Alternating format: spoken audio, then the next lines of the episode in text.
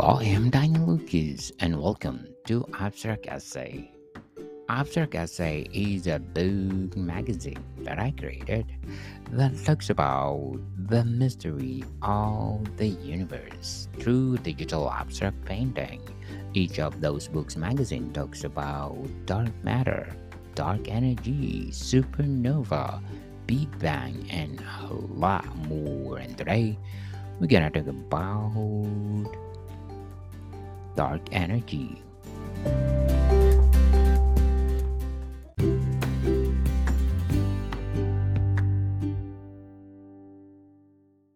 Dark energy is an unknown form of energy that affects the universe on the largest scales. The first observational evidence for its existence came from the measurements of supernovas, which shows that the universe does not expand at a constant rate. Rather, the universe expansion is accelerating.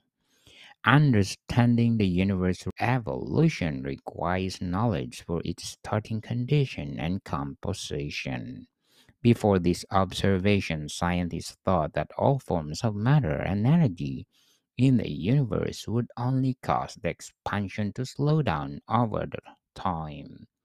Measurements of the cosmic microwave background suggest that the universe began in a hot Big Bang from which general relativity explains its evolution and subsequent large scale motion without introducing a new form of expansion of the universe. Since the 1990s, dark energy has been the most accepted premise to account for accelerated expansion. As of 2021, there are active areas of cosmology research to understand the fundamental nature of dark energy.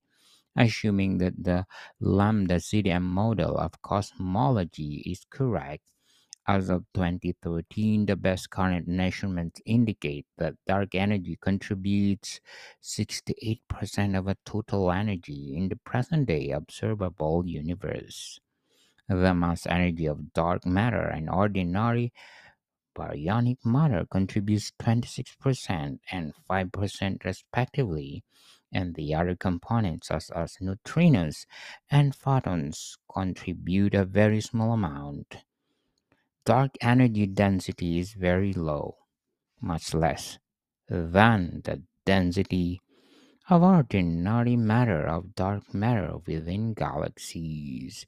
However, it dominates the universe mass energy content because it is uniform across space. Two proposed forms of dark energy are the cosmological constant the scalar fields. Contribution of scalar fields that are constant in space are usually also included in the cosmological constant. The cosmological constant can be formulated to be equivalent to the zero point radiation of space. However, scalar fields that change in space can be difficult to distinguish from cosmological constant because the change may be prolonged. I have a lot of series in my book magazine about the mystery of the universe. Of course, I have dark energy, I have dark matter, I have the solar system, I have the sun, I have the universe.